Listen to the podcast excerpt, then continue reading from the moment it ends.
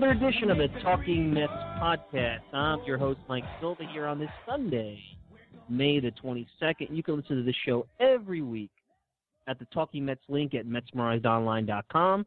The show is available on iTunes and on SoundCloud. You could also send me a tweet. Go to Twitter at Mike Silva Media, and you can also contact me at MikeSilvaMedia.com. Hope everybody's doing well this Sunday. Mets coming off a sweep of the Milwaukee Brewers. I have joining me in a little bit MetsMerizedOnline.com contributor and former nationally syndicated radio host Tim Donner.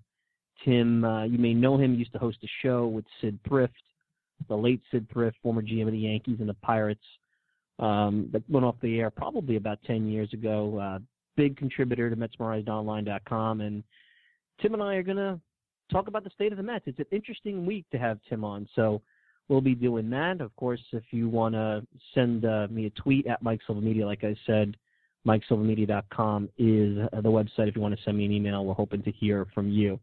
Now, look, um, I'm going to start this out before we get Tim. And, you know, you guys are probably feeling pretty good right now. You're feeling good about the Mets.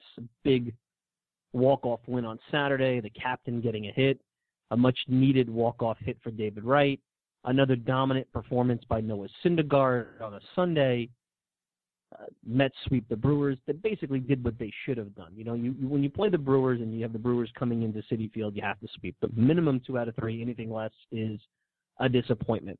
And especially coming off that disaster of a series against the Nationals, a sweep was almost the bare minimum that the Mets needed to do going into the second series with Washington, uh, down in Washington that will start tomorrow night. Now, here's the problem thus far. Why I just don't feel good about the Mets right now. And I'm not trying to be negative. negative, and this is not another too many home runs rant or too many home runs uh, show that we did a couple of weeks ago, although that looks very prophetic right now with the way the offense is, is going. The Mets have failed every big test that's been thrown at them so far this year. They failed the West Coast trip, which was my first big test. They lost 7 of 11. They failed the first three games of the Nats series, losing two out of three and getting outscored 16 to 2 in the final two games. The offense right now is in the bottom tier of the league, hanging out with San Diego, Atlanta, and Philadelphia. Even Miami's down there. I'm a little surprised at Miami, but without Dee Gordon, maybe they've lost their spark plug. And Giancarlo Stanton has probably struck out at this point about a billion times in a row. What is it, 18 of his last 23 at bats or something like that. So when your superstar is struggling, I guess I'm not totally surprised that Florida's down there at the bottom. But the Mets are averaging below four runs a game. Now, yeah, the starting pitching has been great. And I'll get to that in a minute because there's clouds about that on the horizon. And the bullpen has been great. We know that. And that's going to be the foundation of this team. And the team is going to win or lose based on that but you're not going to be able to compete at a high level. You're not going to be able to, over the course of 162 games, get into the postseason. And even if you get in as a wild card and win that play-in game with a wild card, how the heck are you going to win a series? Now, yeah, I know they did it against the Dodgers, but they were facing Kershaw and Greinke. And that Mets offense was one of the best offenses in the league from August 1st on, and they eked out a couple of wins against Greinke and Kershaw in that series. Yeah, they they battered around the Dodgers at Citi Field in Game Three. So maybe you can win a series. And they didn't exactly hit the ton out of the ball against the Cubs. They did enough to beat the Cubs, at least at at Citi Field. But you saw what happened when Kansas City came into the mix. The Mets just couldn't get the big hit. They could not push enough runs across to win a series, a World Series that was theirs. And I'll forget about Terry Collins and how he mismanaged Game Four because I brought that up on Twitter this week because I'm I'm really starting to get tired of the fact that Terry skated, and this team and its and its lack of preparation, specifically on the starting pitching, I think falls directly on him. But this is an offense that right now cannot compete on a daily basis. And I didn't do any kind of historical research about how many teams that are in the bottom or third or 25% of the league uh, wound up making the playoffs and winning it all because the Mets pitcher, pitching staff is, is in the top three. But what about that pitching staff? You wake up and you're the Mets general manager this morning. You're Sandy Alderson this morning coming into this game. Here's what your starting pitching staff, which has to carry you right now, has to carry you. You have Matt Harvey, who's a mess. Matt Harvey is borderline a 4A pitcher right now. You have no confidence that Matt Harvey's going to give you six innings, three runs at this point. You take that at this point. Jacob DeGrom is gritting his way through each start. His velocity's down, but he's not dominant. I mean, Jacob DeGrom against a pop gun offense in Milwaukee allowed four runs in five innings and needed 100 pitches to do it. He's been off all year. Jeurys Familia's been good, and he got another save, and he's been perfect in saves, but his velocity's been down, and at times he's looked hittable. Steven Matz has a forearm issue, which, yeah, he looked great on Friday. Oh, take a sigh of relief. Everything is great. But Steven Matz with a forearm issue is a harbinger of things to come. There's something wrong. If your forearm is bothering you, that usually indicates ligament damage. So what is that? You heard a little bit about them dialing back on the slider. How is that going to impact Matz? So now you have to be cautious with Matz. You have to be mindful of a pitch count, which they were on Friday. Fortunately, the 100 pitches took, you know, close to eight innings for them to, or, or seven innings, I should say, for him to get through. Not going to happen every time. You might only be able to get five innings. Now the bullpen has been outstanding. Addison Reed and and uh, Jim Henderson and Bastardo and even Robles, who I don't trust, has done what you've asked him to do. Blevins has gotten lefties out. Even when guys like Sean Gilmartin have been been called up, they've been good. So your bullpen is there, but bullpens are fickle, and, and Terry Collins has never shown that he can manage a bullpen effectively. He's never shown that he can put the bullpen in position to be successful, keep them rested when they need to be, not overuse them. But you're going to need this bullpen, which is first in the big leagues right now. You're going to need every bit of them. But when you wake up and you're the general manager of the Mets this morning, like I said, how can you feel good about where you're at on May the 22nd when your two best pitchers over the last few years, DeGrom was an all star last year, Harvey was an all star in 2013. The guys that you were looking to be number one and number two, and yes, Syndergaard has all the potential to be the best out of everybody. But coming into this season, you were looking for him to ascend into that. Same with Matz. You didn't want those two guys to be the anchors. And right now, they are the number one and number two in this rotation. It's not Matt Harvey and, and, and Jacob DeGrom. And I hear, and you'll hear a clip later, Terry Collins talk about, well, it's not an excuse, but maybe the extra workload last year. So every team that had extra workload should be having this issue. I don't see Jake Arrieta with an issue, uh, and he pitched deep into October. Same with Jonathan Lester.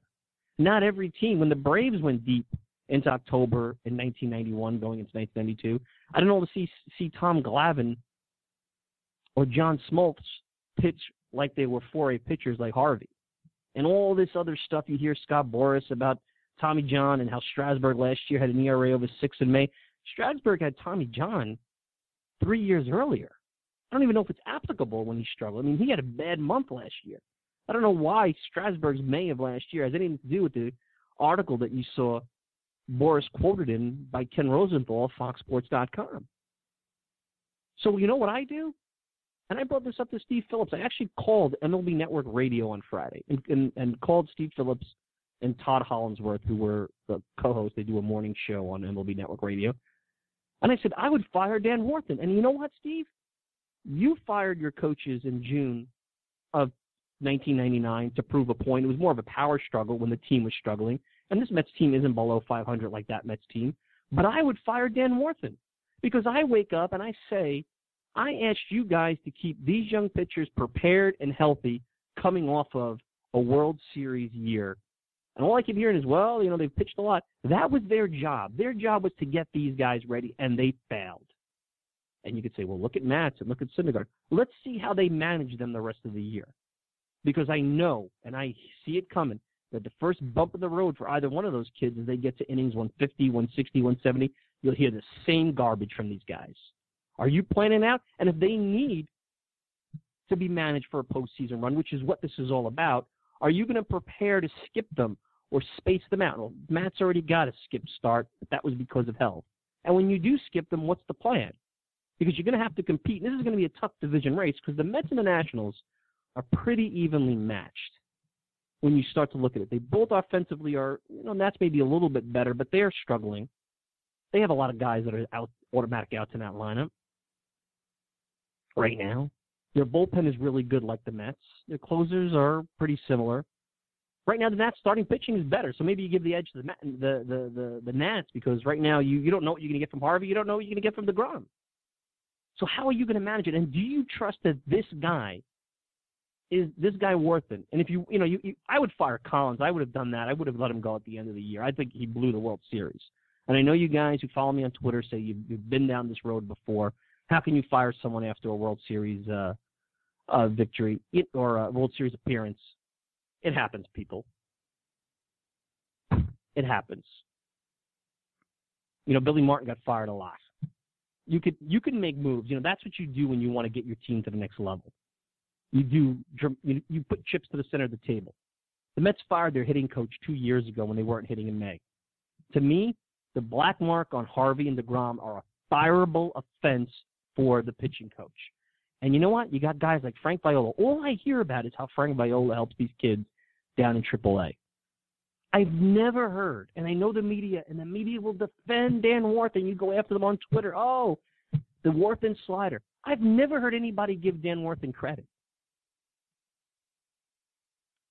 Oh, what about R.A. Dickey? I've heard. You know, R.A. Dickey came already made. R.A. Dickey made himself, and he told Warthen, look out for certain things. Look, if the best thing you can do as a pitching coach is sit there, know your pitchers, and just point stuff out that they should be doing, that's any pitching coach could do that, guys.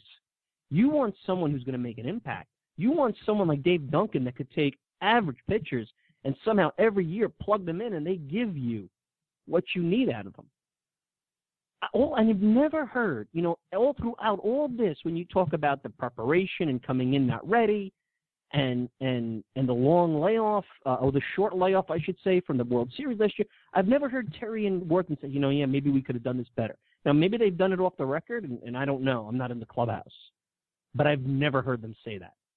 When has it become their fault? And you know what? If I'm the owner of the club, the first guy I'd go to go, you know what, Dan, you turned my two best pitchers to garbage and I'd call up Frank Viola. That's what I would do. And I, that shake things up. It's okay to shake things up. Now, that's not Sandy Alderson, and that's not this club. This is a very corporate uh, club that looks for consistency. They don't like to have drama swirling them. The, the, when I referenced Steve Phillips and Bobby Valentine in 1999, there was constant drama swirling when Valentine was the manager. And they the, the players played well in that, but they were fortunate. That's not necessarily the culture you want. But sometimes shaking things up is okay. Sometimes it's necessary. I think it's necessary now because you know what? I'm going to tell you something right now. Matt Harvey's got his stay of execution. They're not going to put him on the DL. They're going to pitch him Tuesday against the Nationals.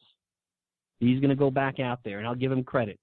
He first of all, he better not hide from the media because already he was given the whole Heisman to the media yesterday after his secret workout. If I'm Matt Harvey, I do my work. Sure, maybe I don't want the reporters there reporting on every movement. I could get that but I would talk to the media. You want to be a tough guy? You want to be in front of uh, all, all the publications? You want to be in Fortune magazine, whatever? Talk to the media. But if he gets lit up down in D.C. on Tuesday, I'd send him to Vegas. He's got options. I believe he's got options. I, I, you know, I've never seen anybody dispute that. But Matt Harvey's got options and I'd send him to Vegas because at this point, would you have less faith in Sean Gilmartin coming up, who's got a 2.48 ERA down in the Pacific Coast League in Vegas, than Matt Harvey? And if DeGrom is still off, I'd consider him too going down. That'll be shaking people up. That'll send the message out. Wow, well, you know, success is fast and fleeting, people. Just because you went to the World Series last year Nobody cares about that. Just because Sports Illustrated put you on the cover of the magazine, nobody cares about it. The Cubs don't care. The Nationals certainly don't care. Nobody cares. If anything, the league wants to see them all fall right on their faces. Just like Mets fans hate all the anointing of the Cubs, the the, the going gaga over the Cubs and Theo Epstein before they've won anything, the league hates that for the Mets. Because yeah, the Mets won a pennant, the Mets won a division, but the Mets didn't win a title. The Kansas City Royals are world champions, not the New York Mets. And you know what? The victory lap is over, Terry and Dan. Because if anything, you guys were part of the reason why they didn't win that World Series. Because of the way the bullpen was managed, not because of why they won.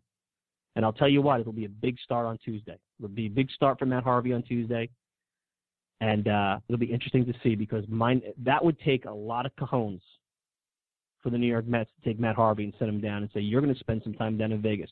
And look, it wouldn't be the first pitcher to get sent down. You know, Cliff Lee got sent down. Yeah, go look it up.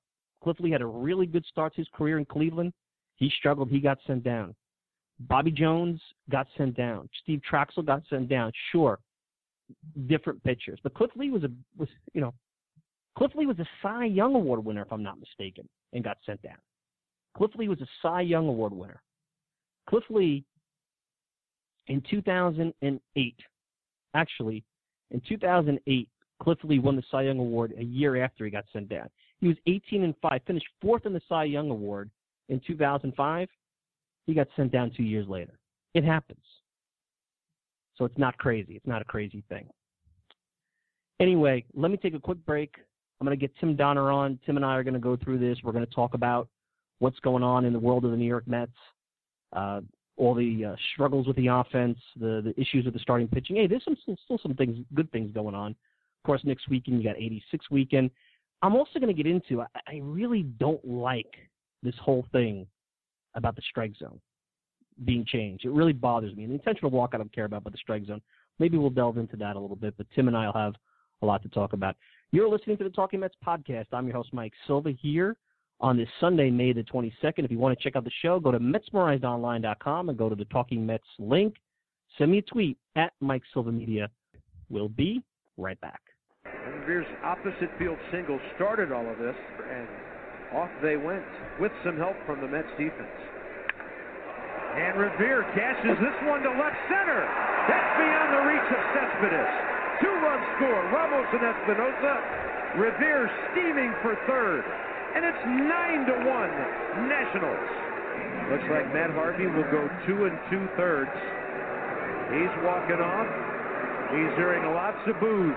Thursday night, the Nationals took the rubber game of their series at Citi Field from the Mets 9 to 1 the shortest outing of Matt Harvey's career. He gave up nine runs, the most he's ever allowed. First thing we got to do is right now, I think, is try to build up some confidence some way, somehow. Um, you know, I, I truly believe this is a game where you got to trust yourself, you got to believe in yourself, and and you know when that when you don't have that, it's tough to tough to compete at this level.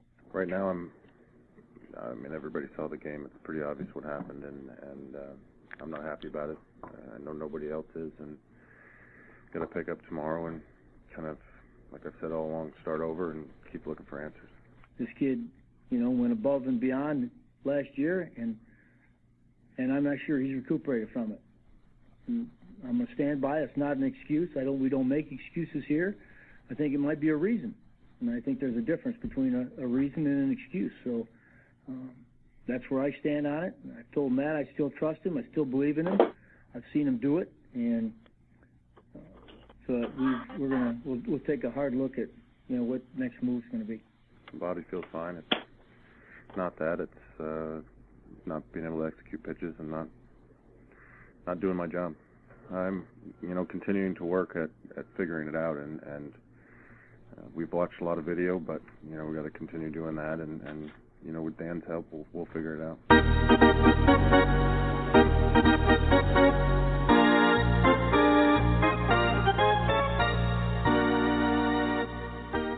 We're back, Talking Mets podcast, and joining me in helping uh, co-captain the ship for the rest of the show is Tim Donner. You guys will probably read him at MetsMerizedOnline.com. He spent eight years as a co-host of a nationally syndicated baseball radio show, talking baseball with the late former general manager of the Pirates and Yankees, that was Syd Thrift. He's joining me now as we talk about the state of the New York Mets on this late May Sunday. Uh, Tim, uh, pleasure to have you on. How you doing today, my friend? I'm doing great. Well, I was doing better following a sweep of the Brewers until you brought me back to the Harvey performance against the Nationals. Um, but I'm I'm feeling good. I I wrote a column uh, which sparked some controversy on MMO uh, about the Mets train wreck. Uh, so I guess now I need to just say, uh, never mind.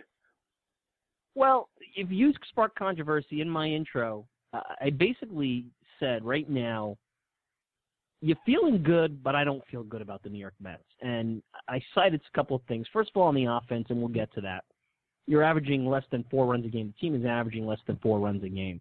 They're Mhm. built on the starting rotation and the bullpen. The bullpen has been outstanding. This is the best bullpen the Mets have had maybe since the 2006 bullpen, and I think this bullpen might be better because they have a number of guys, if they stay healthy and they're not abused and overused, that could miss bats at a significantly higher rate, and that's what you want out of a bullpen. But I wake up this morning, and if I'm general manager of the Mets, Sandy Alderson, my number one pitcher, in theory, Matt Harvey, is a mess. He's a 4A pitcher. My number two, who was an All-Star last year, Jacob DeGrom, is battling through mechanical issues. I don't know if he's unhealthy, and he barely was able to get through five innings against a, a Brewers team that can't hit. Let's face it. Steven Matz has forearm issues, which sometimes could be nothing, but could be a harbinger of things to come. And at some point, Noah Syndergaard, you're going to have to look at his innings and figure out how you're going to manage him and maintain him at a high level into the postseason. The starting pitching is very much, in my opinion, uh, as much as it's the bedrock and I feel good about it, is a, is a wild card right now. There's a lot of questions, and I'll tell you what. Two years ago, they fired Dave Hudgens from as a hitting coach when they weren't hitting. And if you remember, uh, Tim, when we were doing some uh, prep for the show, I talked about 1999 when Steve Phillips, in more of a Mhm. political move, fired all the coaches. I'll tell you Mhm. what, you got a pitching coach down in Vegas. If I'm the general manager, I'm like, what do I pay my pitching coach? And all I hear, and you heard that clip from Terry Collins, is, well, these guys pitched a lot last year. What am I paying you guys to prepare? You knew they were going to be pitching deep into the season once you went to the World Series. This preparation should have started in November, not now. And I'll tell you what, it, it's probably not going to happen, and it's probably not a popular move, and it's not insane. The eldest in Sandy Alderson's DNA. I'd fire the pitching coach to make a statement. Because I'd say, what do I need you for? I could have Frank Viola come up. I could have anybody come up and, and look at mechanics. I don't need somebody. I need someone who's going to keep these guys healthy and prepare for them to be, over the course of 162 season, who we know they can be. So maybe that's a dramatic way to start, Tim. So if they're mad at you, they're going to be twice as mad at me after saying Yeah, that. good. You just took the heat off of me, uh, Mike. Uh, but look, I think there's there's obviously a high opinion uh, within the organization of Dan Warthen uh, by I don't get virtue of the fact that that he stayed. You know, he stayed on as pitching coach, which does happen more frequently with pitching coaches than any than any other type of coaches in the majors, where they go from one regime to another. Uh, in this case, you know, uh, Warthen uh, survived the last regime and then came came on board uh, again uh, with Terry Collins.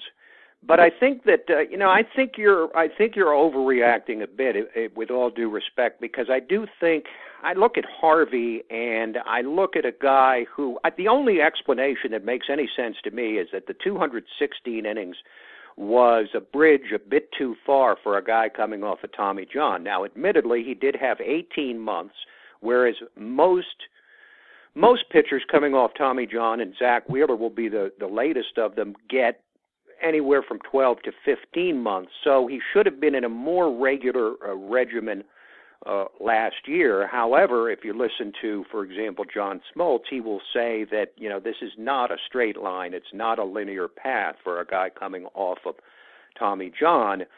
Uh, and I think that that Harvey, it doesn't appear that there's anything wrong with him physically. Now, the degree to which Warthen is responsible for Harvey having the fourth worst ERA among starters in the National League uh, is arguable. We really don't know, and we don't know how he's going to pitch Tuesday night in D.C. But I do think it's a good idea to keep him on a uh, on uh, on his on his regular start day. Uh, I think it would have been a mistake to move him up to Monday or to skip him because then I think you're creating even more of an issue. It's a bit of, of a roll of the dice. But I do think that this staff does seem to they do seem to have confidence in Warthen, but you know sometimes uh, the pitching coaches have shelf lives where they no longer. This is like managers as well, and Bobby Valentine's a classic example of a of who was an excellent manager, but he had clearly a shelf life, uh, five or six years. Of course, in Boston it was one year, and it was a disaster for him. But uh, sometimes the message doesn't continue to penetrate uh, after a certain amount of time. As far as uh, I've got so many other things to worry about that Syndergaard and Matz would not be anywhere near the top of that list. I don't know what we're going to get from Wheeler. I would suspect that uh, whatever Warthen can do uh, is going, you know, the degree to which he can make a difference is going to matter a lot when Zack Wheeler comes back. And as far as Bartolo Colon, well, who knows what effect he can blow he up at any time. Him. You you saw that with Tom Glavine. Look, once you're north of 40, one day Father Time calls you and says, "Come with me," and you just can't. You don't have it anymore, and you try well, to do all certainly the exercises, the, all the prep. Goes well, the last two the last two starts. I mean, when a guy's 43 years old like Colon and he has two bad starts in a row, the the thought becomes inevitable, much like it does with uh, when David Wright goes in a slump. You immediately say, "Well, it has to be the back." I mean, we're hoping that's not true, uh, but you, but that that thought has to more than cross your mind; it has to penetrate your mind uh, to some degree. However, I think uh, Mike, that in all fairness, you do have to give Warthen some some credit for what's happened with the bullpen this year. For example, a guy like Jim Henderson. I mean, here's a guy that we pulled off the scrap heap, effectively hadn't pitched in two years. And we saw him today against the Brewers. He was very effective. He's been effective in about 80, 85% of his outings, and he's, you know, they he he's come from nothing to be something.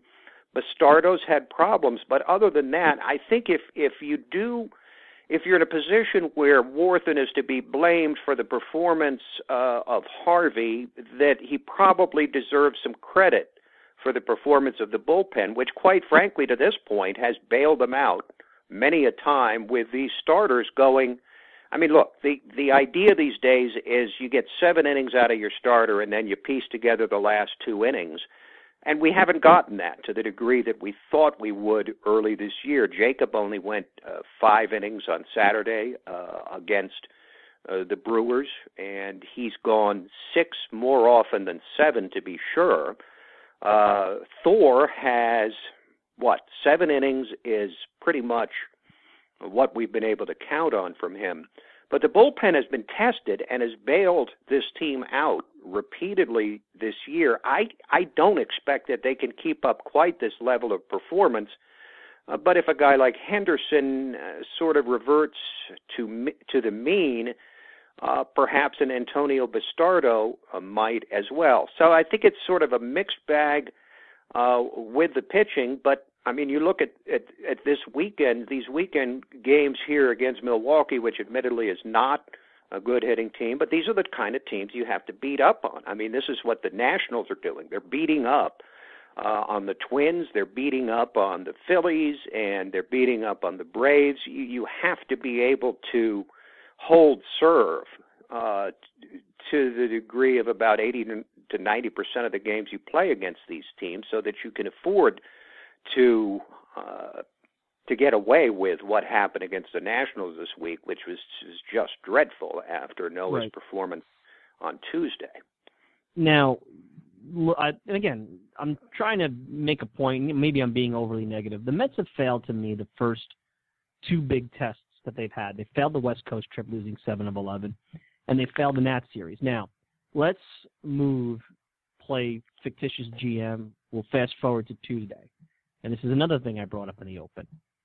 If Harvey gets, forget about getting shelled to the nine runs in two and a third innings. Let's say Harvey does five innings, four runs, lacks any zip on the fastball, doesn't look dominant, struggles through those five innings, and the Mets lose five one or or six nothing.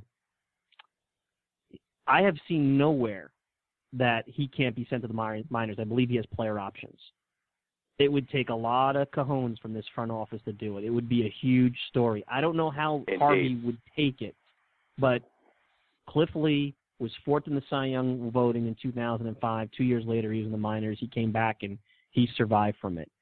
I know they're not the same caliber of Matt Harvey. Bobby Jones and Steve Trachsel were veterans, and they went down, and they were both better for it to the point where Bobby Jones came back and, and helped the Mets get to a World Series. I would say there's no chance of me putting this guy in the bullpen. And I think the DL, if you're hurt, go on the DL. If you're bad, go down to the soul. It'll humble him. and uh, spend some good time down in Vegas and the Pacific Coast League because if you're going to learn how to pitch and get through it, the Pacific Coast League is the perfect place to do it because you're going to get no breaks down there. Well, I think you know when after Harvey's performance, Terry Collins said something I thought very insightful, uh, which you would expect from a man his age, oldest manager in the majors. He's been around the block a number of times. He says there's only two kind of people in this game: the people who've been humbled and those who will be humbled.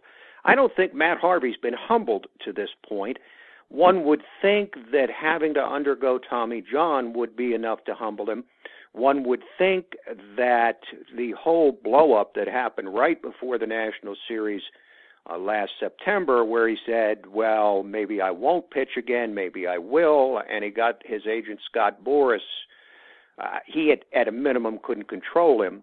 Uh, that perhaps what happened in the ninth inning of Game Five of the World Series uh, might humble him, but I don't think this is a guy who has been humbled, and he's not a guy who is by nature humble, uh, to put it nicely. Not at all.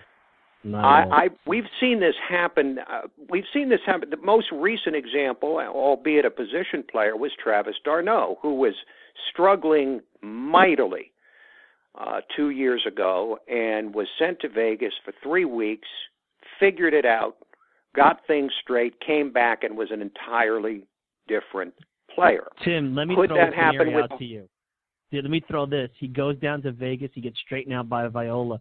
Let me tell you something. That ain't good if you're Dan Warthen. Well, that's true. I mean that that that's certainly true. I I would I wouldn't lay any money on the proposition that they will send him to the minors. And I think you know, let's see what he does Tuesday. But my I suspect if he has another performance like he did against the Nationals this week, then I think we'd, we that they would have to consider that move. If it's a, as you said, five innings, three or four runs, six or seven hits, a couple of strikeouts, two or three walks, then I think they still let him try to work it out uh, going forward from there. But you've got some difficult teams on the schedule coming up. I mean, you've got the White Sox, the Cubs aren't far off in terms of that series. So there's not, you know, you don't have you don't have the Phillies and Braves coming up a whole lot. Not not to degrade the Phillies, they've had a very surprising year. I think all of us believe, though, that that's not going to be That's sustained. that- that's not sustainable. Look, there's one part of this that you brought up. You threw it in there, and I thought about it, and I it's a throwaway thought I put into last week's Open. Is this not a hangover physically from 2015 and the 216 innings? But you talked about Harvey and success. Here's a guy that came up, 10 strikeouts his first game, jumped right into the fray, was really good, even though he had a losing record at the end of 2012. 2013, he becomes Superman, goes on the disabled list, has Tommy John surgery, and really came back. Had a little bit of a rough patch last year, but he had a, a phenomenal year post Tommy John. But then he gets Yeah. to eight innings, shutting down the Royals, dominating, and he can't finish that game off. And it's never been the same for him again. Now, again, we don't know. This could just be talk radio narrative, uh, mental bubblegum. But ever since that ninth inning, he's been human. Maybe that's Well, look, I think- I Maybe think the if- if- confidence went out the window there. Maybe that's where the confidence went in that ninth inning last October, November. Well, I think that's possible. I think it's almost almost impossible to read into the tea leaves, especially since I'm sure Harvey himself does not know whether that's what did it. Some will say it was the little physical glitch that he had in the spring. Dan Warthen has said that you know that he ha- he basically was quoted or had told Terry Collins that you know ever since he had uh, the issue uh, with the blood clot that, fi- that that did pass rather quickly, that he has not been the same pitcher. However, there's not much to compare it to before that because that was early in spring training. So it could be that. Well, remember, I, I mean, the recommended amount for a pitcher coming off Tommy John was 180 innings. Now he didn't go to 190 or 200. He went to 216. That's, you know, that's a full Sure. 36 innings past the 180. And so that would be a logical explanation, I would think, although, of course, having been a Met fan since 62, I recall pitchers that pitched 300 innings a year, but this is not how pitchers are conditioned anymore. And. Tim, remember something that no one talks about. He was not good at the Dodgers series. and uh, he wasn't really good the first game against Kansas City. You saw, and even with Degrom, you saw mixed results in terms of the kind of pitchers they were in the postseason. Degrom was very good in the first game against the Dodgers. He grinded through the the game five. Yes. He, he could have been blown out of the, the waters if if uh, not for a couple of breaks. Against the Cubs, uh, he grinded through that game three. Uh, Mhm. Everything went the Mets' way. Harvey pitched well against the Cubs in that in that uh, game one. Didn't really have an opportunity to see him a second time around against the Cubs. We saw him in the game, game one of the World Series after the layoff. Was not good, but was really good in Game Five. So these both these pitchers that I referenced and and put at the hands of Dan Warthen, I, I'll, I'll pull back and go into. And I I question sometimes the innings thing because yeah, I agree. Historically, that is a lot of workload. But if these guys were were gassed or they weren't pitching well, they would have fallen off the cliff sometime last year, and they didn't. They've had a whole off season to rest. Is it? I think it has as much to do with the preparation coming into this year as anything. I don't know. I mean, I don't think anyone has an answer, and they say they're Well, healthy. So if you're healthy, then you got to. Then then what's the problem? Why are the mechanics off? And how do we not lay that at the hierarchy? Because it's their job to help these guys identify it and fix it.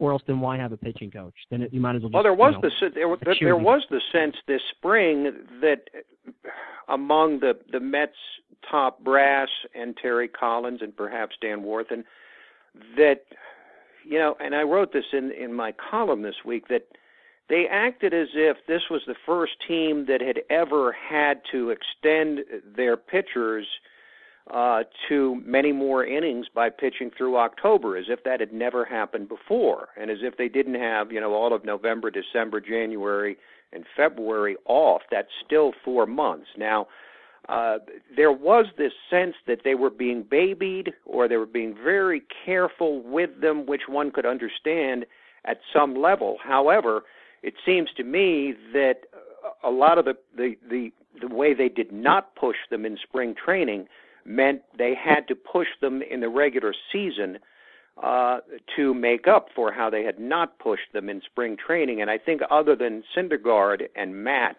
uh, if you throw out his first performance, I mean, Matz's ERA is barely over one if you throw out that first disastrous performance where he didn't make it through the second inning. Um, but of course, Matz didn't throw the number of innings last year that the rest did. He was out for two months, so you can kind of throw that uh, out of the equation. But in terms of you know Jacob Degrom, I mean clearly his velocity's been down. Although it's kind of ironic that on Saturday against Milwaukee, where he barely made it through five innings, gave up four runs, his velocity was actually higher than it had been all season, and yet he still could not put the Brewers hitters away with the fastball. Uh, so you know, 100 pitches in five innings was more the kind of thing you would have expected from Syndergaard last year when he was running up pitch counts at an alarming rate and couldn't pitch as, as long as we would have liked to see him pitch seven innings, occasionally eight, occasionally six, but averaging seven. Uh, so, you know, a lot of this is, I mean, each, you know, each arm, each pitcher, not to mention the mind of each pitcher is different where they've come from, how many innings, and I think more and more research is showing that it's how these pitchers were treated before they were professionals, and maybe even Sure. before they get to college, that has a lot to do with ultimately whether they have to undergo Tommy John and what sort of wear and tear on their arm. It's hard to determine, you know, where was Matt Harvey before he went to the University of North Carolina? How much stress was put on him at that point, or for any of these other pitchers? It's very hard to quantify that. But I think most of the research now is heading in the direction of it's what happens to them or what happened to them, how they were treated uh, by their coaches early in their baseball careers, even before they were professionals, that has a lot to do with their longevity and how they are able to avoid or not avoid injury once they get to the show. Tim, let's take a quick break. When we return, uh, we'll pivot a little bit. Let's get to the offense. We'll talk about David Wright. I got some concerns about the offense, some not so great news about Lucas Duda. It looks a little ominous for Lucas Duda, and we'll get into that, and we'll look under the hood and see if there's a way to figure out a way for the Mets to score some more runs because I don't know if three runs uh, a game is going to do it as they head into the meat and potatoes of the National League. So let's take a quick break. You're listening to the Talking Mets podcast. Mike Silva, joined by Tim Donner here of uh, MetsMerizedOnline.com. If you want to check out the show, go to MetsMerizedOnline.com and go to the Talking Mets link. You can also check it out on uh, iTunes as well and on uh, SoundCloud. And uh, check me out on Twitter at Mike Silva Media. We'll be right back. What has been a very difficult stretch, one of the most difficult he's ever had in his career, especially chock full of strikeouts in a spot where Blazek wants nothing more than a strikeout. Rain falling, Wright trying to end this ball game right here. And Blazek might walk in the winning run. He lines one right center field. Base hit, and the Mets win the ball game. Campbell comes in with the winning run.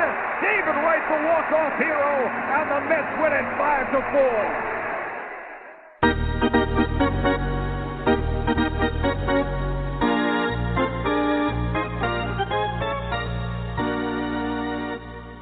We're back, Talking Mets podcast. A little bit of a better clip there, Tim, especially in a season yes. where uh, David Wright has uh, has scuffled. The old Jeff Torborg has scuffled. I'll tell you one thing before we get to the David Wright. Oh, Gary Jeff Cohen, Torborg. Oh. I'm throwing a real. I'm throwing a real. And then sometimes I'll tell you. I'll get. I'm not going to say that. I'll say that. I'll save that one because we'll go off on a tangent. But I want to make a point. Gary Cohen reminded me a little of Vin Scully in that uh, oh, that movie with Kevin Costner for the love of the game. With that, listening to it now after having watched it, he was setting up that at bat almost like a movie. It's like it was inevitable that David Wright was going to get a hit because Gary Cohen was was setting him up just like a good director would set up the script and put the the, the right copy in his hands and it's just amazing as you listen to it on the on the back half here after uh, after living it just 24 hours ago. Well, it's true. It's as it's as if he knew what the outcome was going to be, the way that he set the scene there. But of course, nobody does it better. I mean, I think we are so blessed to have Gary Cohen. I mean, I know that that uh, you know a lot of most fans probably believe their hometown announcers are the best, but this guy really is the best because he's so literate and he is so well versed in Mets history uh, and he he controls the broadcast so well. He throws in so many interesting stories and anecdotes and analogies and his his knowledge is so deep and I listen to broadcasters of other teams and their preparation just pales in comparison to his. He's got everything at his fingertips and he makes he makes uh, Ron and and Keith uh, that much better by by his own performance. And and it's frankly it's it's Gary and to some degree Keith and Ron who made those six years on the backside of the desert before 2015 sure. uh, made the Mets watchable simply because right. you got to listen to him. You listen listen to the banter. Now I am trying to figure out Keith's schedule. I, I've I've tried to put like an algorithm to it, but I, he's throwing a lot of curveballs this year. Well, because usually Colorado, Not, I know he usually he has family in Colorado, but this year he didn't go to Colorado. San Francisco tends to be where he because it's his hometown to go. But I haven't figured out the algorithm. I, I thought I had the algorithm down. Forget it. I've thrown it out the window because Keith will will will throw in the towel at the most unlikely moments. But he does bring it when he does come. That's I'll give him that. I'll give him that much. Indeed, he indeed he does. Well, I know that that that Ron Ronnie likes to go to Washington because, of course, he broadcasts the Nationals uh, in their first year. He t- uh, Keith does tend like to go to Miami because, of course, he lives in Florida and to Cali- uh, and to well, you also got to remember. Keith's got to rack up those uh, those working days in Florida to keep his residence primarily in Florida too. He makes it very Well, that's clear true. for tax purposes. He does not I'm sure that's true. Let me tell you something. If I had the choice, you do not want New York State and Long Island as your primary residence. If you have a choice between that and Florida, I will. I will say that without trying to forensically figure out Hernandez's taxes. I have to say he's a smart man. If that's why he's making the trips to Miami. If I had the opportunity to do that and make some extra bucks, I'd do the same thing too. So I can't criticize Keith there. But let's let's get to the offense, Tim. Here's the deal you have basically a two-man offense right now, Conforto and Cespedes. You have a very streaky hitter in Granderson. You have a nice component player in Cabrera. I don't know what to make of right. All I know is the history tells me spinal stenosis. If you could nurse it through this year and get productivity, uh, count your blessings, and and you're probably going to have to every year roll the dice, and every year the percentage likelihood that Wright makes it through the year and is a and is a productive player decreases. Lucas Duda, I, I you know I'm I'm checking Twitter here. I don't know if anything came out. If I missed something, let me know. But at this point, as we record this at about six o'clock on Sunday, it seems like there's no news as to whether it's muscular or a disc issue. If it is a disc, disc issue for Lucas Duda, forget about coming back and people say, well, he's not going to have power. He may never be the same again. He may never play again. Look at Larry Johnson, formerly the Knicks, and and how he had to compromise and change his game uh, after having disc and back issues. And I don't think Lucas Duda can do that and all of a sudden become a on base slap hitter and be productive. Not the same apples to apples comparison. This is a team that's going to have to bring in reinforcements. Maybe I'm starting to look, and maybe we can do that and again play GM here, Tim. You know, you got Dilson Herrera down in the minor leagues. You got a couple of names of guys that are older minor leaguers and Ty Kelly and TJ Rivera that could play around the infield. And then here's the big wild card when he comes back from the hamstring injury maybe Wilmer Flores is, and I never liked him in the middle infield. I'm questioning whether he could play third. Maybe first base is his position, and if he could come in and hit 15 home runs and, and largely mash lefties uh, as a first baseman, the downgrade is still significant because Duda is a 30 home run guy. But maybe you could survive. But they're going to need a bat, and when two major components of your offense now are question marks, the downgrade to Reynolds and Campbell, that's going to be hard to navigate tough parts of the schedule offensively unless you just get lights out offensive consistency from Conforto, Cespedes, and then you need Granderson to stop being a streaky hitter. Granderson's going to have to be a different player than historically he's been. Um, I don't well, know. The trouble is I'm very concerned, very concerned about the you, offense. Uh, well, you've got the trouble is you've got two black holes on the offense right now. I mean, you've got you've got a black hole right now, pretty much at first base. I mean, Campbell's done a, you know, a respectable job, uh, but he's not an answer at first base. And then and then you know the big hole that you've got is behind the plate. Uh, Travis d'Arnaud cannot stay on the field now. Admittedly, the bulk of the injuries that he's had over his injury plagued career have been fluke injuries, collisions at the plate, being hit by a pitch. Uh, but this injury was not a so-called fluke injury. This was a wear and tear. Apparent, well, it's hard to believe because it's so early in the season, but apparently a wear and tear injury with a rotator cuff. I mean, a catcher having a rotator shoulder rotator cuff in uh, injury is a is frightening by itself. So you've got an issue at catcher. At third base, the problem with uh, David Wright or anybody else with spinal stenosis is if you've got a guy coming off an injury and you give him and, and during the off season you're saying well he can heal and he'll be better by the time the next year starts but not with a condition like spinal stenosis which you cannot expect to ever it's not going to get better. It can no. only get worse from year to and year. the recovery time it's and not going to get better. so I, I don't see his. I see that David really has not demonstrated that he can get around on a fastball uh, above 91, 92 miles an hour. Now, at first base, uh, depending on what happens here with the diagnosis, as we hold our breaths on whether it's well, a disc here's the only thing I got problem. for you. Adam Rubin says, and uh, Dr. Terry Collins, certainly I wouldn't call him, but Terry Collins concerned Lucas Duda will be out a while because of a back issue. Altchek will review Right. the MRI on Monday. Now, this is a guy two days ago that said Duda's back is feeling better and he's available to pinch hit. I sometimes take what Terry Collins says with injury news with a grain of salt, but um, for a doctor to review an MRI, it's got to tell you that there's something going on there. So at the very least, we're looking at a 15-day DL stint. And and Well, that's true, but. I, I'm I'm intrigued by one possibility in case the Lucas Duda is down for the long haul for the rest of the season or for weeks or months. I would like to see whether an experiment uh, of putting uh, uh, De Aza at first base against right-handed uh, starters uh, would be viable. I mean, here's a guy who I think is is a dynamic player who, with his very presence, could add more energy uh, to the offense when they're not hitting home runs. And I mean, here's a team that has scored 55% of its runs on home runs and yet is 27th in the majors in runs scored. That is a toxic combination. So I agree with you completely. There's reason to be concerned about the offense. And then when you get to October, of course, your power is going to be subdued by the fact that you're only facing good pitchers, the best pitchers, uh, when it comes to the postseason.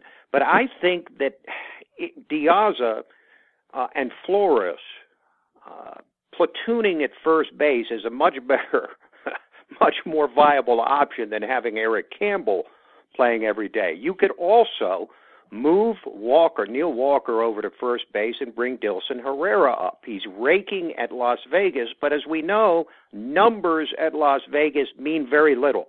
They don't trans. I mean, sometimes they do translate to the majors, but there's no way to say, well, if he's hitting at Vegas, that means he's going to hit here. We don't have any hmm. idea whether it's Dilson so annoying Herrera that they're is, in the Pacific Coast League. I mean, the Mets I know. I mean, they need to get. They need to.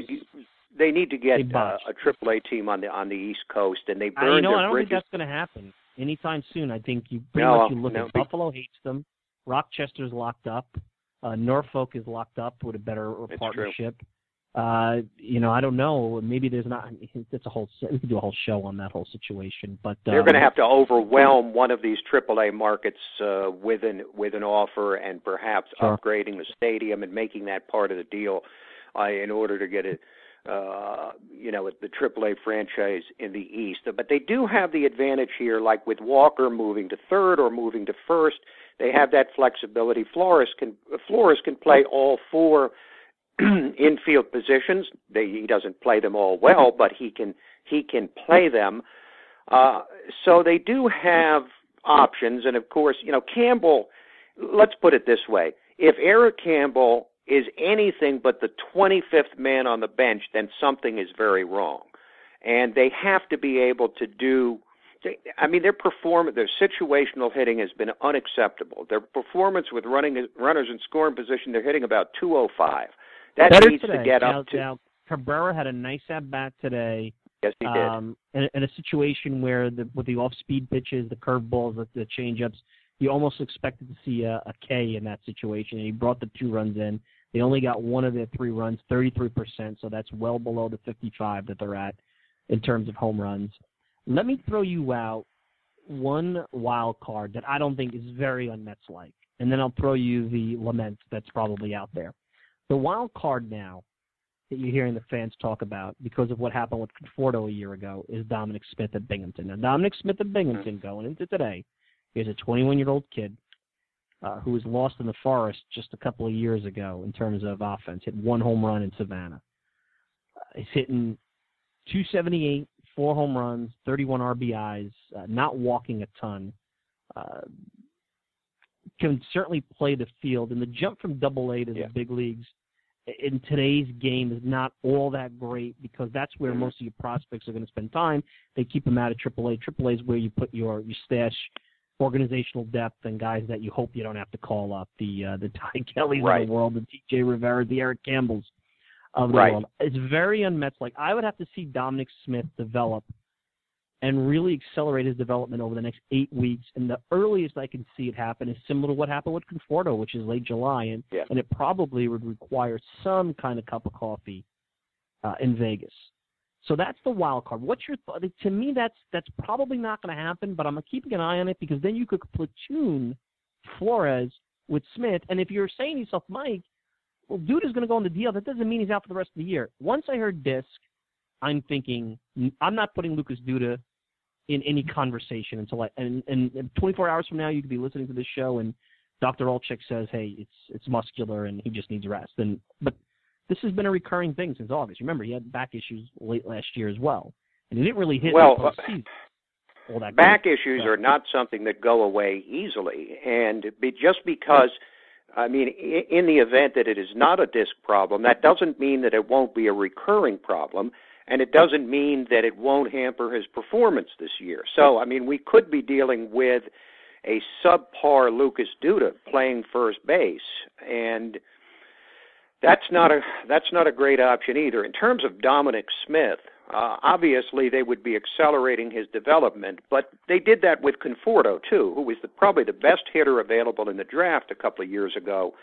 Uh, but they didn't. Much certainly, they didn't. They, offensive player. they Much did not. Ex- oh yes, they didn't. Ex- but they didn't expect him to be up after several months uh, in the minors either, they, or they wouldn't have started him at, at Binghamton. They would have started him at Vegas uh, to get him ready for the majors. But he exceeded their expectations in Binghamton, and they felt that he was ready uh, to come up uh, and contribute, although they didn't know for sure. I mean, fortunately, they brought Conforto up. See, and I think this is important. You cannot bring a guy like a Conforto, or in this case, a Dominic Smith, up and expect them to be anything more than a contributor and a role player.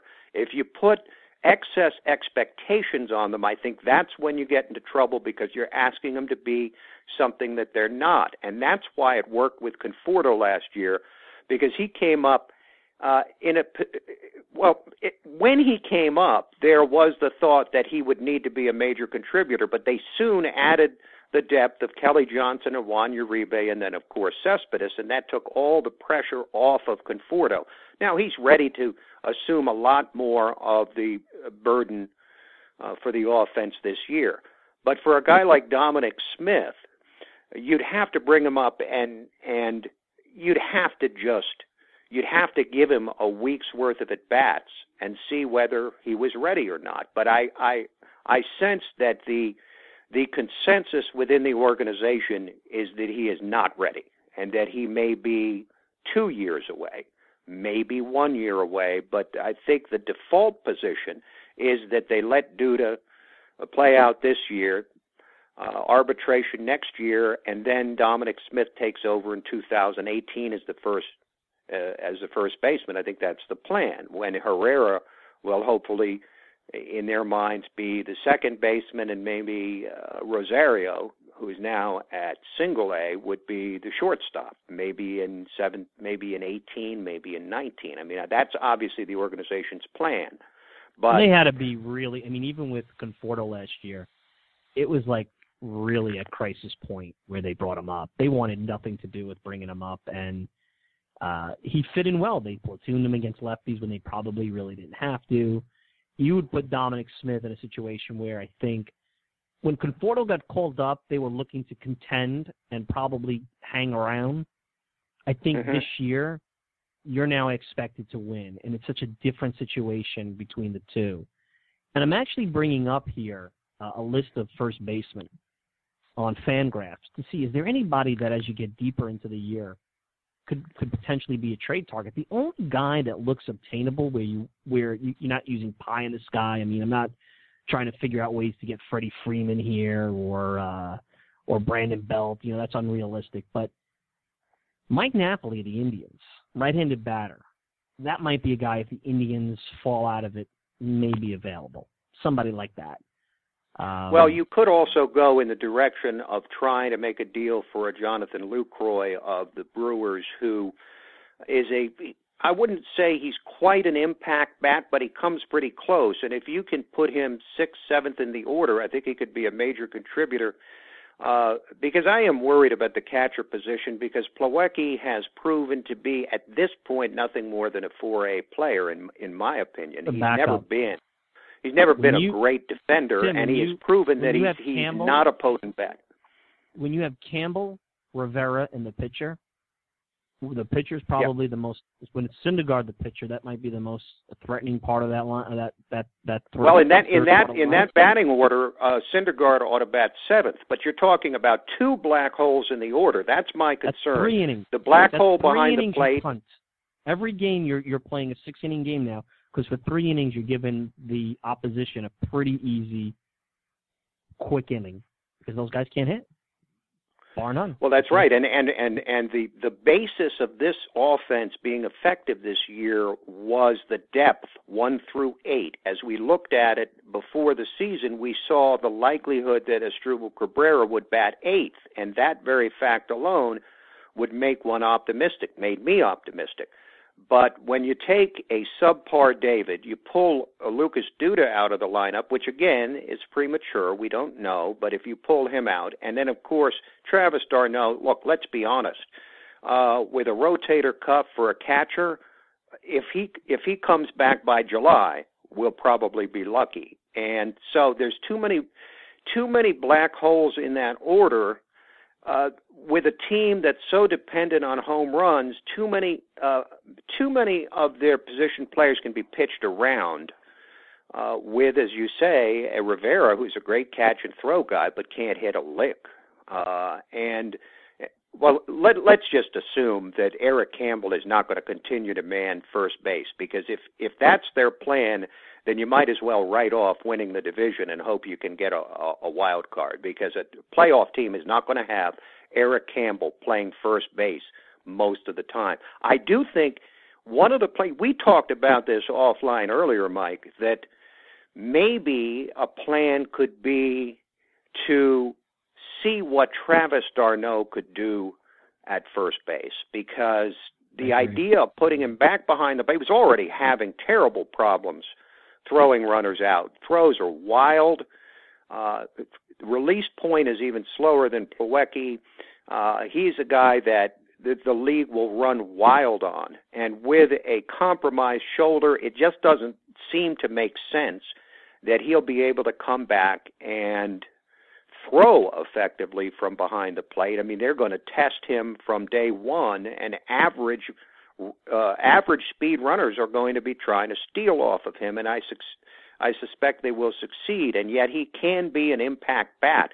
You could put uh, you could attempt to see whether Travis d'Arnaud is a guy who could play first base. Again, we're getting ahead of ourselves because we and, don't and know what will happen training. with Duda. And but here's the problem: all this stuff, true. all this in-season stuff is disastrous. You never we we live this with the outfield and Todd Hundley, and everybody says, "Oh, you know, it's first base." Look, first base is not you're not playing beer league softball. It's not just standing there Yeah. and hoping that somebody just throws the ball at you.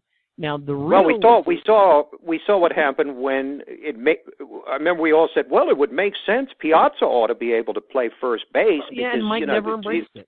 He and he and he never embraced it, and it and it just Nope. didn't work at all. So you just don't Right. know. I mean, look, it works with Buster Posey. Would it work with Travis d'Arnaud? I have no idea. But thinking long term, consider they they control him and his valuable bat for several more years.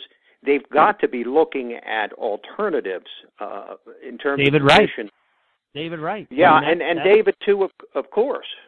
that would be the if you know and i i'm i guess look i this is where we talk about preparation they have physicals in spring training i don't know what Duda's back was like in spring training and i know that ultimately i guess wilmer flores is the guy that when he gets healthy and he's just got a little hamstring situation that'll probably man the position but i got to go back to spring training where they gave no reps to Wright at first they gave no reps to d'Arnaud at 1st I Mhm. guess Plawecki, Mhm. you wouldn't hit enough any anyway to, to go to first base. That's not gonna gonna help you. That's where the prep would come in. Where if you're going to have Wright even man the position or Neil Walker ma- man the position, get him over there. Yeah, I know they could practice and they have plenty of time, but the way the game is and the way the travel schedule is and, and the preparation is, you don't want someone going out at four o'clock playing first base and then starting at seven o'clock at the position. That's Well, I, I agree, and and I'm thinking with with with Travis d'Arnaud, I'm thinking more long term. I'm thinking years rather than days or weeks or months. That they have to rethink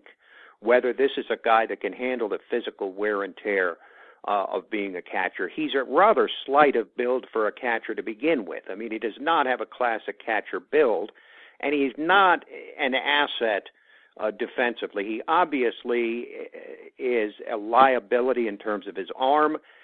I think that the pitchers seem to prefer to throw to Plawecki rather than him, although they won't say that. So I don't know what kind of a future he has behind the plate. So what I'm thinking is more in the long term.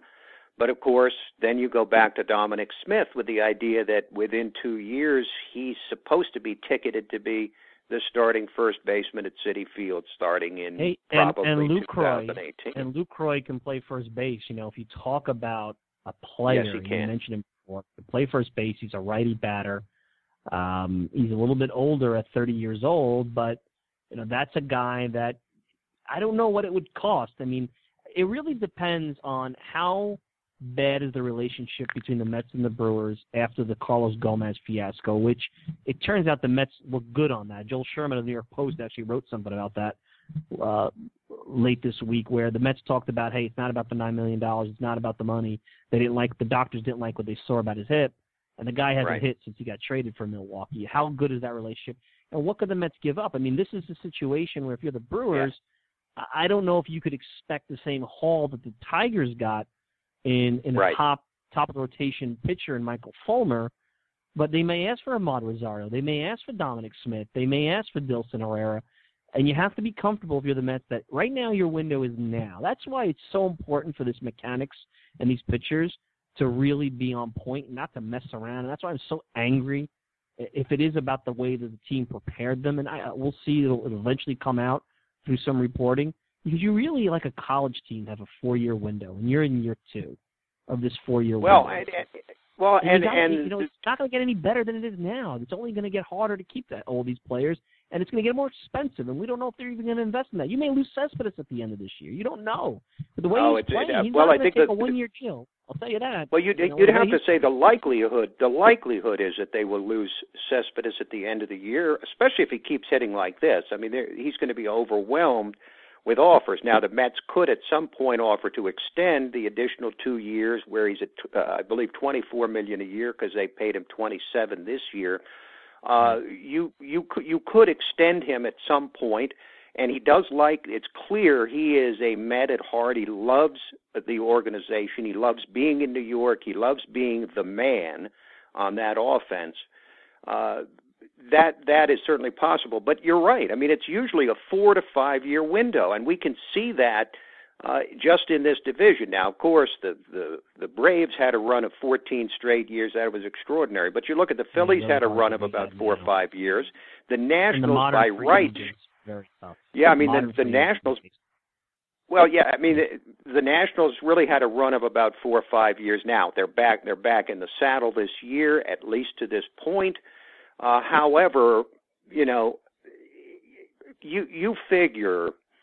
I mean, Harvey leaves after 2018. Now, whether that's a, as as huge an issue as it appeared to be uh, in the past, I don't know. But you've got what five year, five more, four more years from Degrom, and five for Syndergaard, and six for Matz. So you know they should be set with starting pitching going forward. The bullpen, I mean, you've got Familia under control for, I believe, another five years. So they can really focus on the offense. And and I, I will say this: the one place in the organization where they have some depth at trade is at shortstop because they've got Gavin Cecchini, who's supposedly or should be very close to being ready, and then you've got Amed uh, Rosario still at single A. Uh, you could offer one of them with and throw someone else in to get someone like a, a Lucroy uh, to a Milwaukee organization that obviously has to be looking to the future because they're not going to be winning now, especially in that division, the National League Central.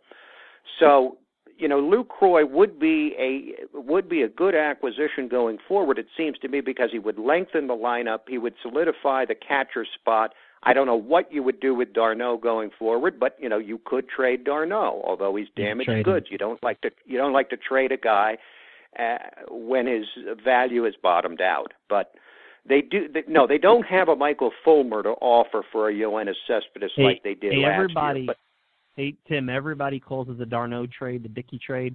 I'm going to give you two things that Anthony DiComo of MLB.com threw out there.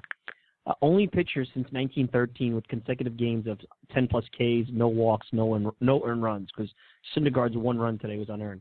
Nolan Ryan in 1987, Jose Fernandez in 2014, Clayton Kershaw in 2015, Noah Syndergaard in 2016. Amazingly enough, Nolan Ryan in 1987 I think lost 16 games.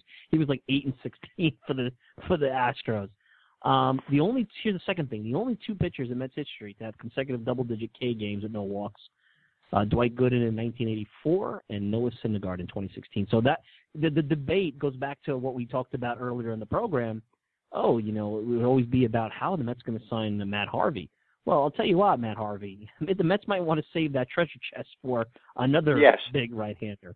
Uh, well, look, let's let's be honest. Uh, as Mets fans, we as Mets fans, we've already written off uh, Harvey after 2018. We're we're pretty well convinced that he would want to go to the Yankees or whoever will pay him the most money.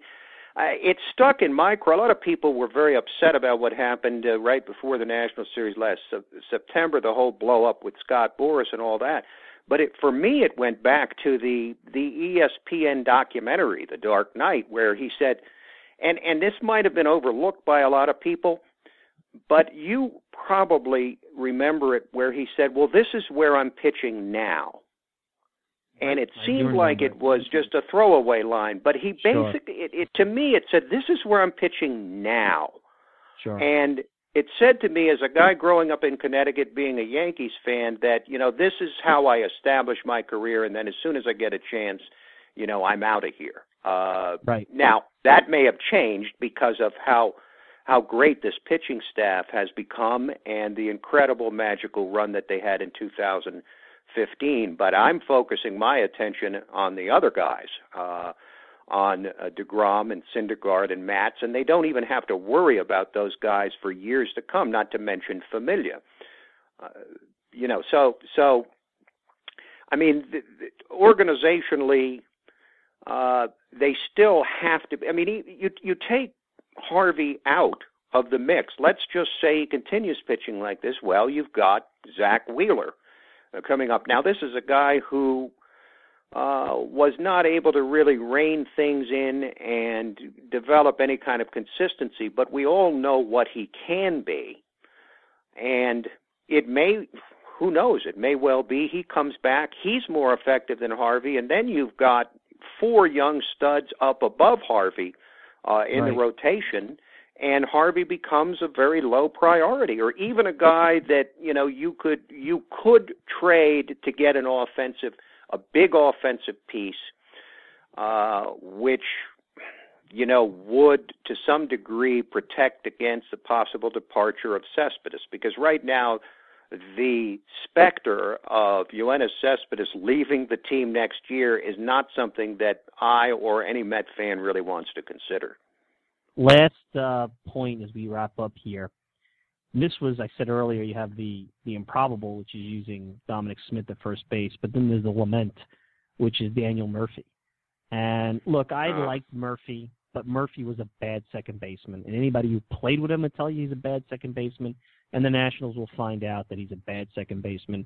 And unless he's going to hit 375 like Tony Gwynn for his entire three-year contract, which he won't, even if he wins a batting title and hits 330, he's a bad second baseman, and the Mets did not have a need for him at first. And even though they could have probably used him over David Wright at third, that was politically impossible and also financially impossible to to choose Murphy over Wright. But that's well, the look, guy that whole... you know everybody's going to say. You saw him this week. You'll see him another three days. You're going to see him 19 times. You're going to see him 60 times over the next three years. And yeah. every time you see him that the Mets are not playing well or they have a hole that he fits, you're going to hear about it. It was a it was a dilemma, and I didn't want to see Murph go, but I knew in my uh, heart that it was time for him to go. And he had as much of a play in the Mets not winning the World Series as he did in them getting to the World Series, and that's a fact because he made a big error and he didn't hit throughout the whole series against Kansas City. Well, the best thing about Murph, of course, was that he bled Mets blue, and look, the whole the whole thing about Murphy uh, was rev- uh, about whether to bring him back, and they let's not forget they did offer him.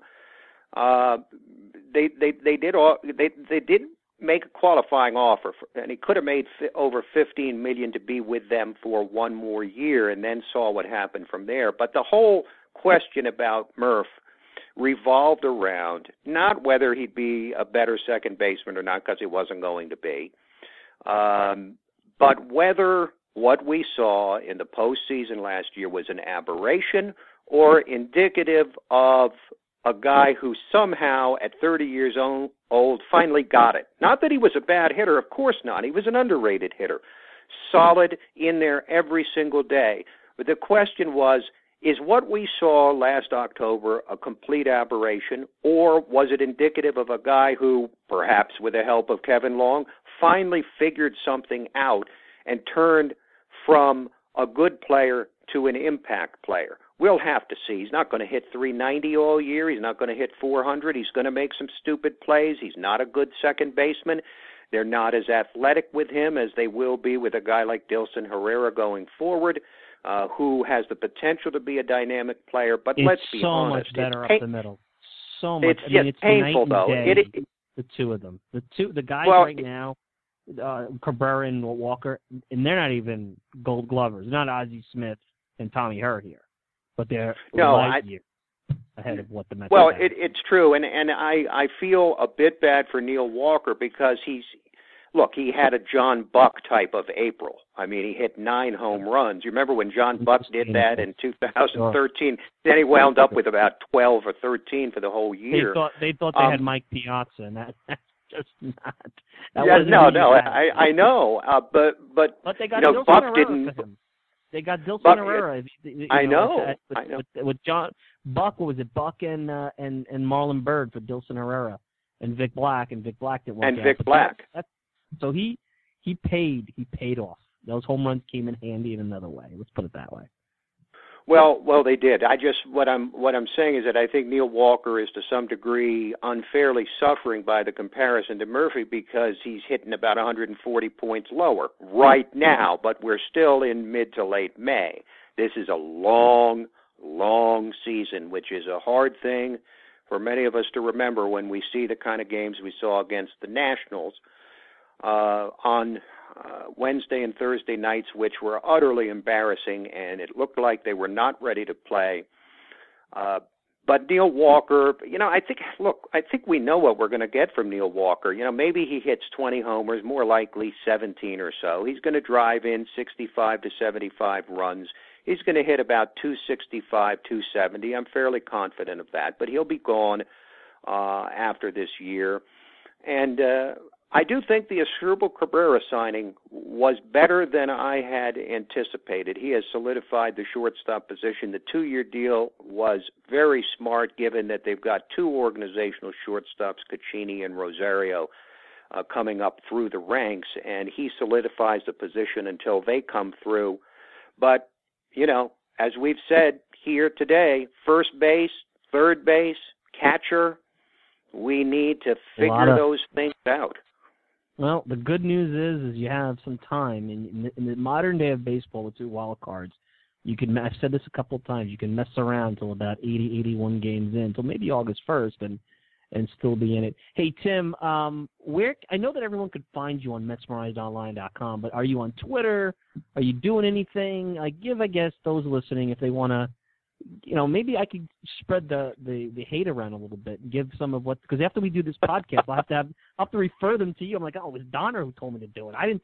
I, I, all I re- only reason I said Dan Warthen was going to be fired is because Donner put me up to it. So no, in all seriousness, is there is there any is there anywhere they can uh, uh, well, they can you? they can go they can go on Facebook. Uh, I am uh, I am shamefully behind the times uh, because I We're gonna choose get to you on be Twitter. on. you should see what the comments social I get on Twitter. It's a it's it's like the um it's like going into a bar uh by yourself and anybody and anyone could come up and, and hit you in the face for what you say. That's pretty much like Twitter is. But Well, look, they're they're welcome to flame me uh, all all they want on on Mets Mirage because I hope to be writing more and more there. Like you, uh, we have other gainful employment that that takes up uh, our time and and and fills the coffers. But uh, you know, as this season uh, reaches closer to a critical mass, I'll be writing more and more, and I'm not worried at all about uh, whether the the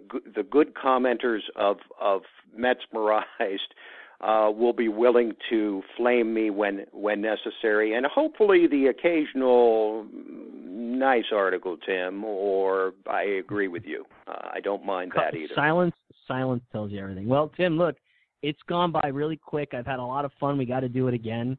Uh, perfect week to uh, to get you on and, and go back and forth. So enjoy the rest rest of your weekend. I know you're down there uh, in Virginia, right at Nats country. So Mets are coming your way. 86 weekend next weekend. So a lot of fun stuff coming up this week for the Mets. And uh, let's do it again, my friend. I have enjoyed this greatly, uh, Mike. I got two words for you. uh, in departing. Anytime, any place. All right, that's Tim Donner. We're going to take a quick break. Uh, when we return, final thoughts. We'll be right back.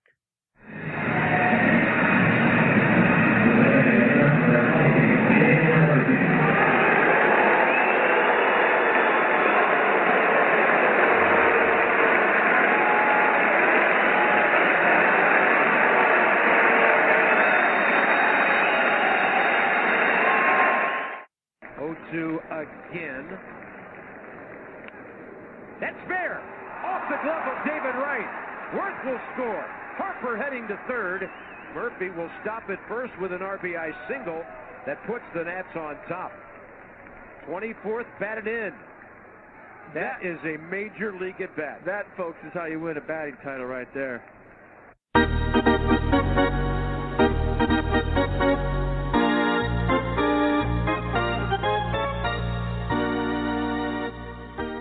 Final segment.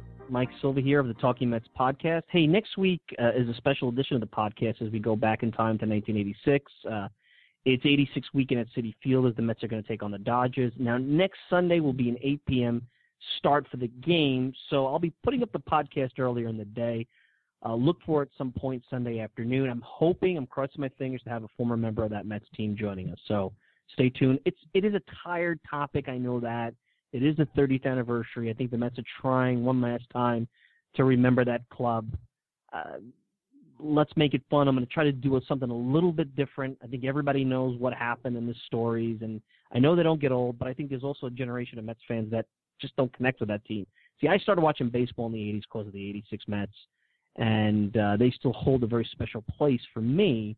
But I know that a lot of you in, on this broadcast uh, listening – what 86 means to you is Keith Hernandez or Ron Darling. You probably identify more with 1999 Mets or the 2006 Mets than you do with the 1986 Mets. But so be it. We're going to have a good program. It's going to be more centered on the 86 uh, celebration.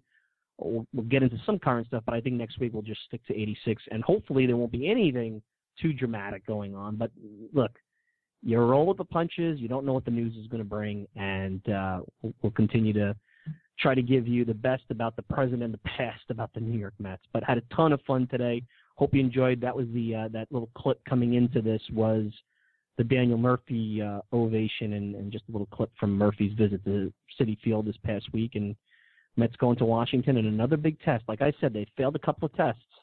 Some very big tests. A big test for Matt Harvey on Tuesday, a big test for the New York Mets going to Washington, and the Mets are going to have to figure out. They're going to get some news about Lucas Duda. It looks like tomorrow and I'm, I don't think it's going to be good. So I think that now the Mets are going to have to figure out what are they going to do at first base. So it's uh, it's going to be an interesting week uh, nonetheless. Hey, I want to thank Tim Donner, of course. Uh, you can check out Tim Donner on Metsmerized online. Thanks for joining me. Of course, you can check out the show every week at Talking Mets link at MetsmerizedOnline.com. Get it on iTunes and on SoundCloud. Want to send me a tweet? Check me out at, at Mike Silva Media on Twitter, MikeSilvaMedia.com. Hey, everybody, enjoyed a nice long show this week. Have a great rest of your Sunday night. Enjoy your week. We'll see you next week. Take care.